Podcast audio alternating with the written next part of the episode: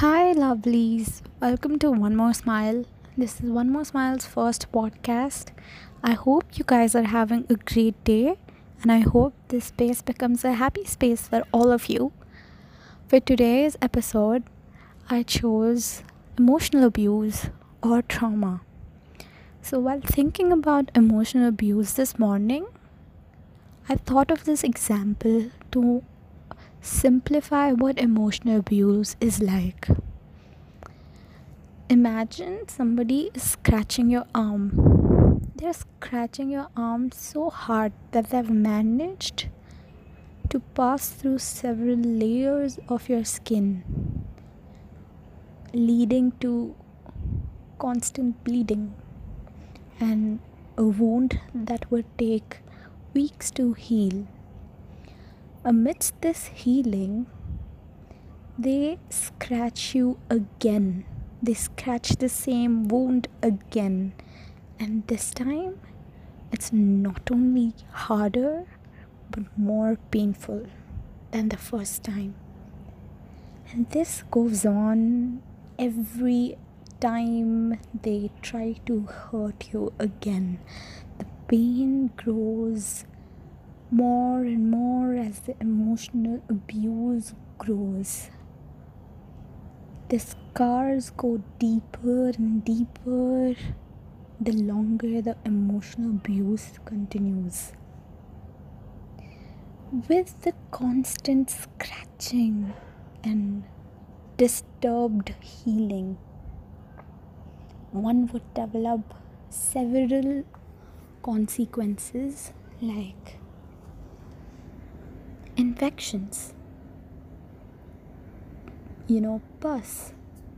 Let's consider these infections and formation of pus as the consequence of the scratching.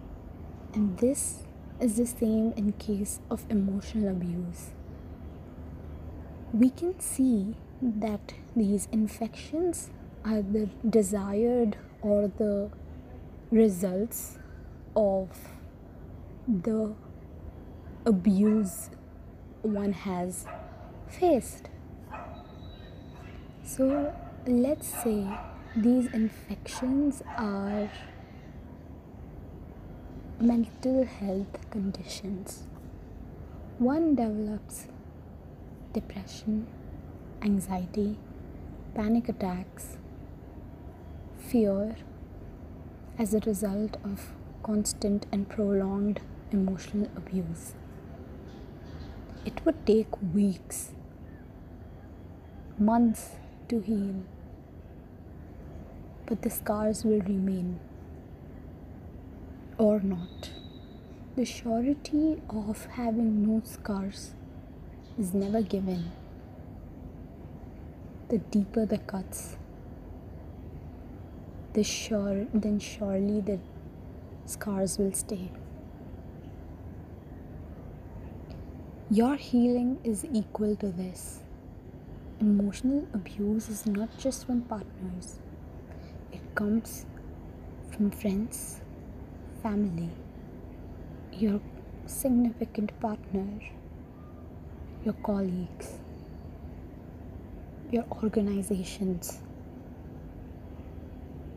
your school, your college, your university, the people you never really or barely talk to, maybe that one neighbor you've never reached out to, but still they could be a cause of your emotional abuse. And these are just the few things and the common people I could list off. But there are more people that could cause emotional abuse. Emotional abuse healing takes months, maybe years. It varies from person to person. But one can never guarantee you saying that there won't be any scars. But it does not diminish the chances or possibilities of you leaving without being scarred. Because healing depends and varies from person to person. Sometimes there have been people who have acknowledged it been through it, worked on their mental health, and now they've reached a space where their past trauma does not affect their personal or present life right now.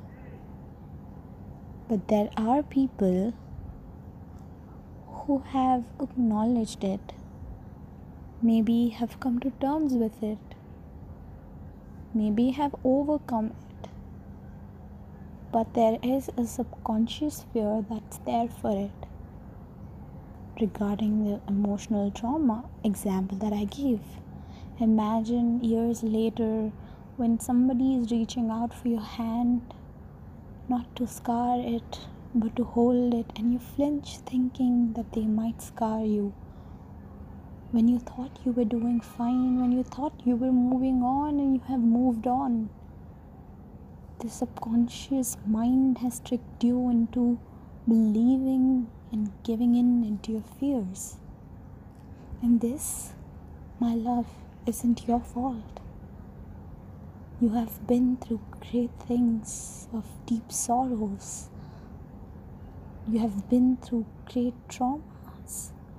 And it is the strength of yours for you to fight today, to live today, or to even just exist today.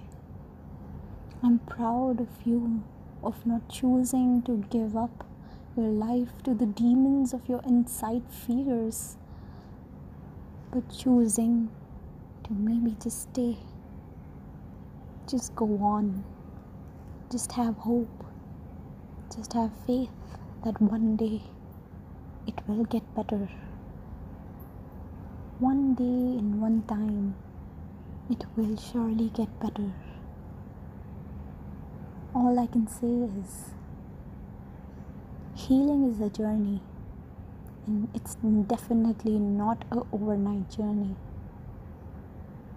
Don't give up on your journey, because at the end of the journey stands the version of yourself you have in your mind, the one that who has fought that trauma and has reached to a stage where they can't let the past traumas or the people or the abusers, the emotional abusers, to affect them.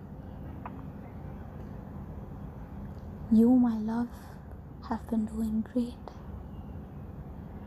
And I hope by my extent of knowledge, I'm right. And I hope that no matter what you have gone through, you don't give up. Emotional abuse exists. I see it. I have felt it.